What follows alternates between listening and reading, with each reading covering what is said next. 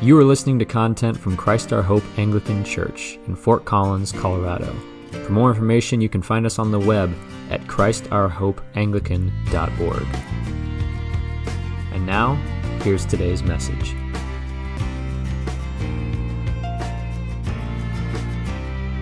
So last week, we heard the story of a lawyer who stood up to test Jesus.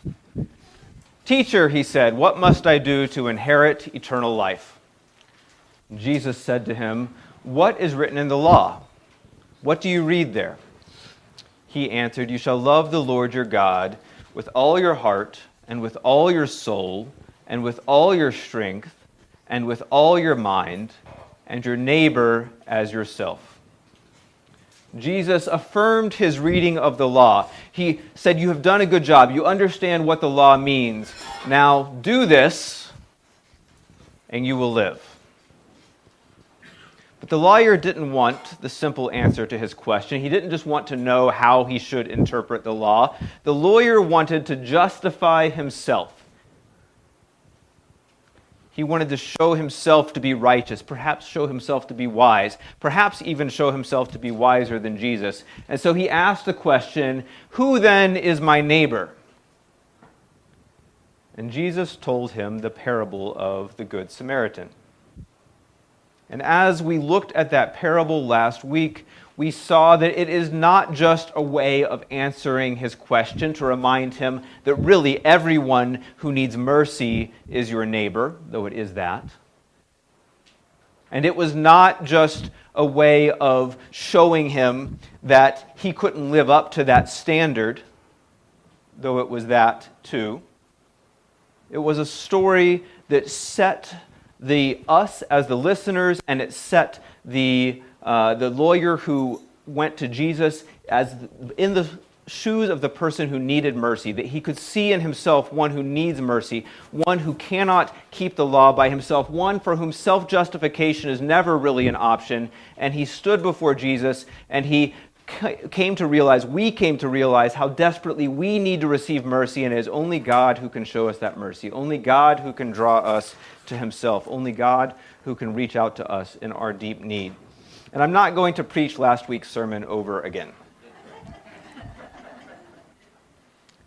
But I wanted to remind you of that story because, in the way that the Gospel of Luke that is set, is set up, the reading that we had today follows directly upon that story. So, the story we heard this morning of Mary and Martha um, sitting at the feet of Jesus, and that story is directly after the story of the Good Samaritan. And I think that Luke was intentional in his arrangement of this.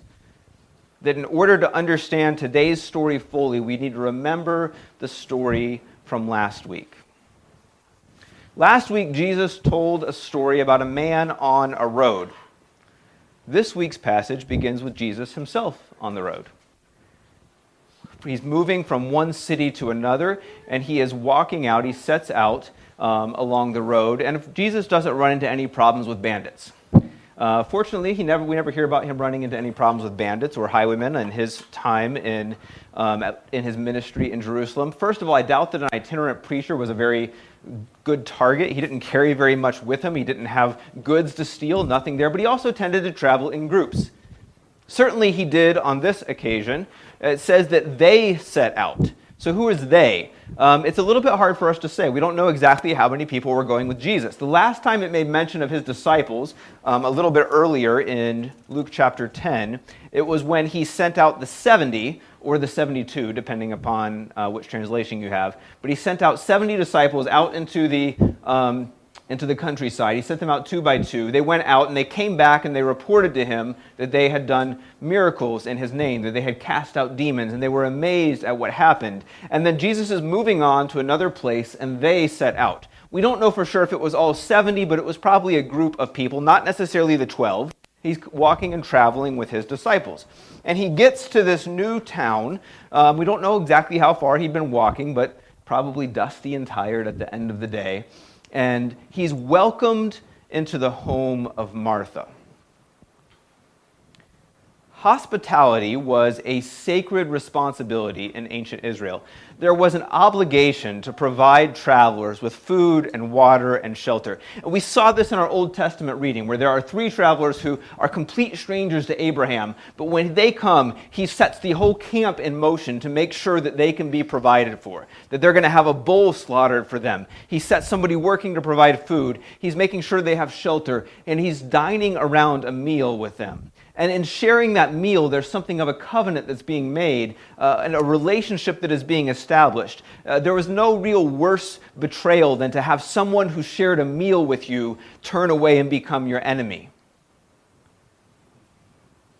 we see from Jesus' other encounters in the New Testament that there were other obligations that were expected upon somebody who was going to show hospitality. There were a couple of times where he went into a Pharisee's home and he ended up criticizing them about not washing his feet properly when he came in. There was an expectation that you're going to have a servant of the household come and care for the feet of the person. You're going to prepare the meal. You're going to make it an event when you are welcoming a traveler into your home. And Martha knew all of this. She knew what it meant to welcome Jesus and however many people were with him into her home. And there is no sign that she did so grudgingly. There's no sign that she had any hesitation about welcoming Jesus into her home. She was happy to see him there, even knowing what it was going to mean for her, the work that it was going to produce for her.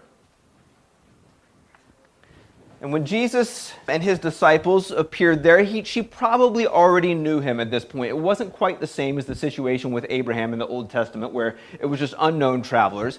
Um, it would have been strange for Jesus, as a man with his disciples, to go into the home of what appears to be an unmarried woman, if they didn't already know her in some way. And later on in the story, she calls him Lord, implying a knowledge of him. She already understands that she is someone who sits under him as a great teacher, as the Lord, even, that she's able to name him. And so she knew something of who Jesus was, and that gave even greater honor because she's welcoming this teacher into her home. And as he comes into her home, he does her the honor of beginning to teach in her home. We get this idea from the fact that it says that Mary was sitting at the feet of Jesus. And it was traditional in Jewish um, teaching, teachers at that time that the teacher and the students would sit when the teacher, when the rabbi was teaching.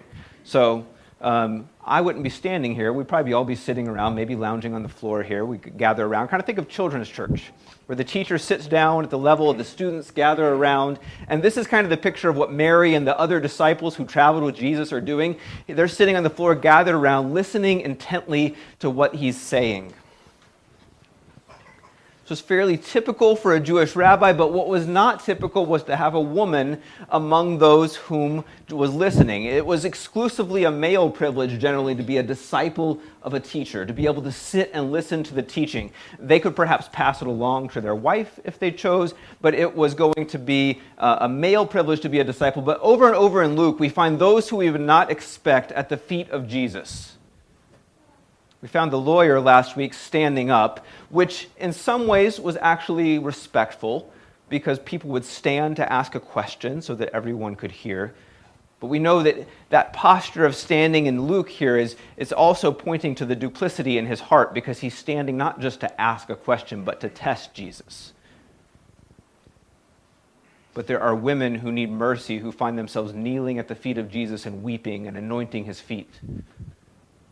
There are Gentiles who end up falling down after they have received mercy from him. There are Samaritans who come and end up at the feet of Jesus. Over and over again in the Gospel of Luke, there are people who end up at the feet of Jesus, showing that they are true disciples. And the fact that they are calling him Lord as well, they understand something, maybe not the full picture yet, but they understand something of who he is, and they come and they fall at his feet. Mary is the model of a good disciple but honestly, probably not Mary only. There's an interesting textual variant in the Greek that I think actually adds some insight into what's going on in this passage. In verse 39, where it says that Mary sat at the feet of Jesus, in some manuscripts, not all of them, but in some manuscripts, it actually reads, that She had a sister called Mary, so Martha had a sister called Mary who also sat at the Lord's feet and listened to his teaching.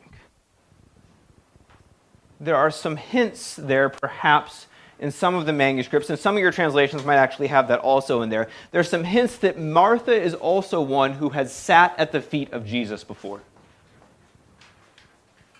that she looks at him as a teacher, that she loves him and knows him for, for who he is. We see that here in the way that she calls him Lord. Again, she's not just welcoming him as, a, as an unknown traveler, even as just a rabbi who perhaps has some you know, influence in the area. She's welcoming him because she knows who he is, that his teaching is valuable, and she too desires to sit at the feet of Jesus. But on this occasion, she wasn't able to listen well verse 40 says that Martha was distracted by her many tasks. And I think sometimes when we tell the story of Mary and Martha, we tell it as if Martha is someone who is busy and doesn't really care and value the teaching of Jesus the way that, that Mary does, that she doesn't get how important it is. And I don't think that's true at all. When we look at the word distracted, it implies that she's trying to pay attention, but she keeps on being drawn away because she's supposed to prepare that meal. It's the sacred obligation of the house. And even if she has servants who are helping, perhaps they keep coming to her because she's the head of the house. And they keep trying to interrupt her. And she's frustrated because she's getting up and running around. She's trying to listen, but is not able to listen and hear the way that she wants to. She wants to be sitting at the feet of Jesus like Mary is, but she can't because she has other obligations. I think that most of us can relate at how frustrating this can be.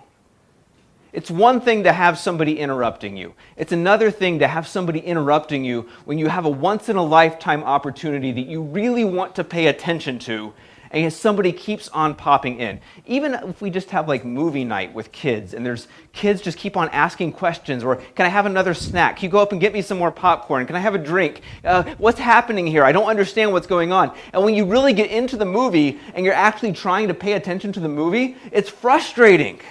You're like, stop. Yeah. I know some of you deal with that here on Sunday mornings. You're trying to pay attention and you're distracted. And it's frustrating. And that's what Martha's feeling and dealing with, and it's building up. And she's looking at her sister who is just getting to sit there at the feet of Jesus and isn't helping her. And so she's like, That's what I want to be doing. And so there's a sense of jealousy that comes out as well in the way that she says, I would like to be there sitting at the feet of Jesus not fair.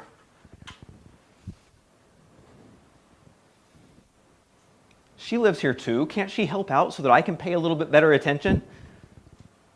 Maybe two half distracted people are better than one fully distracted person.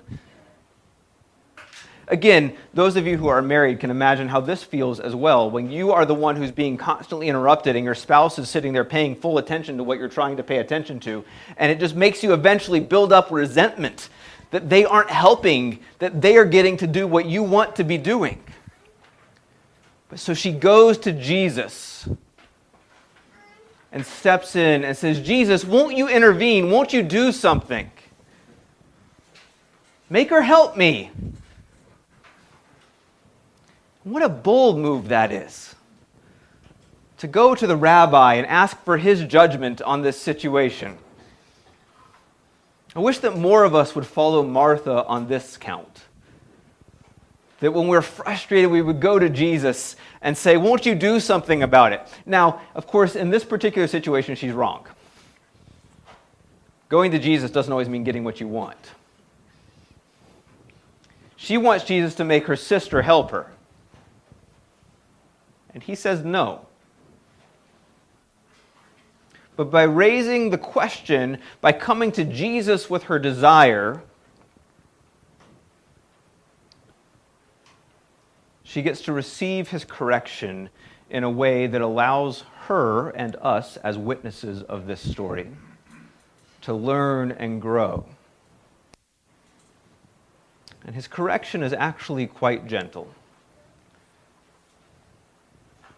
Pretty much everyone that comments on this passage agrees that the way that he says her name, the way that he has it in there twice, where he says, Martha, Martha,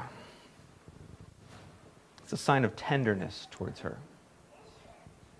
He understands her frustration. He doesn't dismiss it and say, you know, you just don't be frustrated. And he doesn't correct her for her work of hospitality either. His response to her is not, leave the tasks undone, just come sit at my feet with your sister.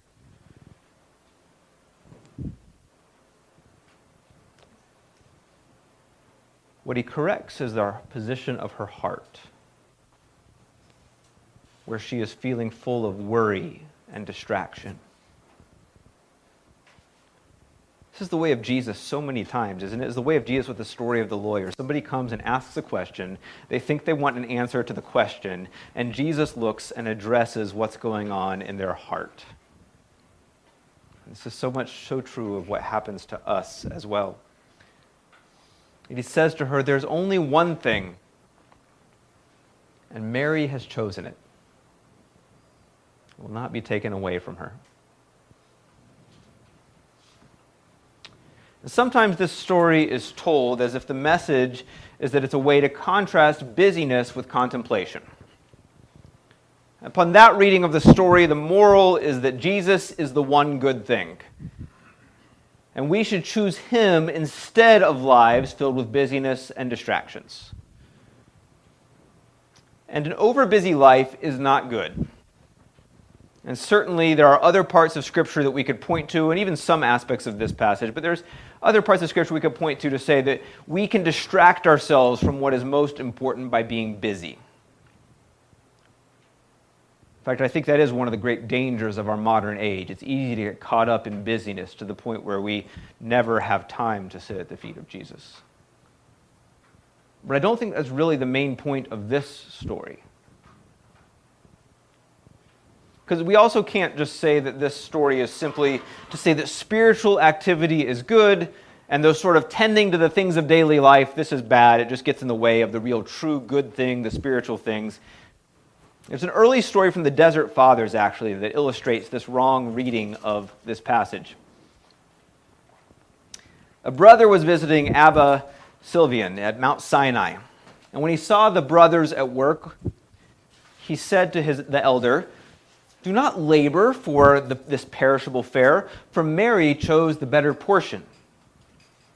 The old man said to his disciple, Zechariah, give this brother a book and put him in an empty cell. By the ninth hour, he was already watching the door to see if they would send and call him to the meal. When no one had come calling, he stood up and went to the elders, saying, Have the brothers not eaten today, Abba? The old man replied, They have. So he said, Then why did you not call me? The old man said, Because you are a spiritual man, and you have no need of this fare. But we are fleshly and want to eat, which is why we work. You, however, have chosen the better portion and can spend the whole day reading. You do not want this fleshly fare. And at that he fell at his feet and said, Forgive me, Abba. The old man said, In any case, Mary still needs Martha, for it is through Martha that Mary is praised. We need to take care of the physical aspects of our life. There is work we must do. There are dishes that will pile up if unattended. There are meals to prepare. And our Lord knows this. He knows that there are duties and responsibilities that we have. He didn't chastise Martha for caring for her guests. That was actually Martha's responsibility in that moment. As the head of the house, she had that sacred responsibility of providing hospitality. It was right for her to be tending to those things. There is only one thing. But it's not just to forsake the duties that we have in order to go study, in order to go read more, to go spend time locked away in prayer at the exclusion of all else.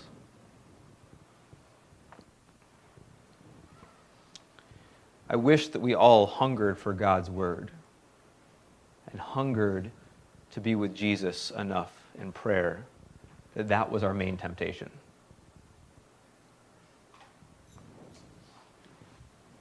But even if that was desire was there, we could not do it to the exclusion of all else. Last week we heard the parable of the Good Samaritan. And in that parable of the Good Samaritan, it's a priest and a Levite who pass by the man along the side of the road. And it's pretty clear from the way that that parable is told that their religious observance, that their care for the law, that they're, they're paying attention to the things that they were supposed to do as, in their role as their religious offices as good Jews, was not an excuse for not paying attention to the inconvenience of the man along the side of the road. In the same way, Martha's desire to sit at the feet of Jesus was not a reason to ignore her responsibility for hospitality. But we come back to what Jesus told the lawyer at the beginning when he's asking the question of what the law means. What is the one thing?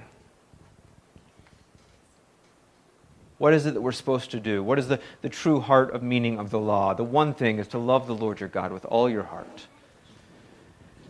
and with all your strength, and with all your soul, and with all your mind, and your neighbor as yourself. Mary loved Jesus like this, and so she sat at his feet. She loved him with her heart and her mind and her soul, and she sat and listened to him teaching because that was what was for her to do in that moment. Martha loved Jesus too. But that wasn't her position at that moment. What she could have done is serve him out of love. To love her sister, getting to sit at the feet of Jesus.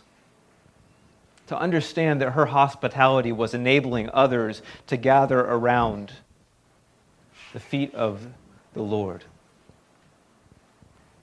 that that was her call in that moment and that there could be joy in it.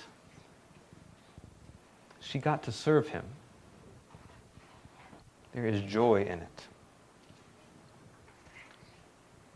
Now, let me be clear. This is not an excuse to always be busy with tasks and to never have time to sit at the feet of Jesus. That's not good and it's not healthy. We need time to rest with Him, or we will become exhausted and resentful. But neither can we always sit at His feet. And we cannot use our desire to be with Jesus as an excuse to ignore the work that God has given us to do in this present moment. And so, what we need to do is work with the Holy Spirit, allow Him to work in our hearts to produce greater love so that when I wash the dishes, I do it out of love for God and love for my neighbor, for my wife.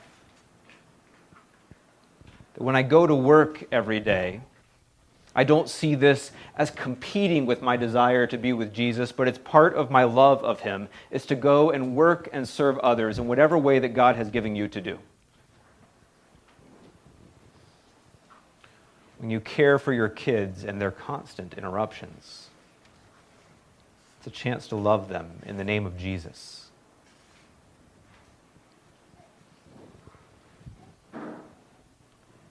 When you see someone in need